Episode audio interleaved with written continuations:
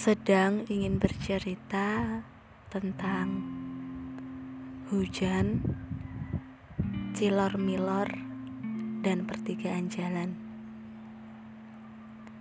Kala itu, ketika gemercik hujan turun begitu deras, tiba-tiba tanpa tanda. Entah mengapa, cilor-milor di pertigaan jalan memberiku isyarat bahwa aku harus berhenti dari perjalananku pulang ke kos untuk membelinya dan menikmatinya di kala hujan reda.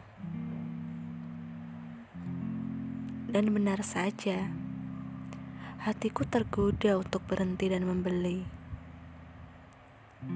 Untungnya, Hujan berhenti walau masih gerimis kecil. Mengantri, mengambil kursi untuk duduk di belakang penjual cilor-milor.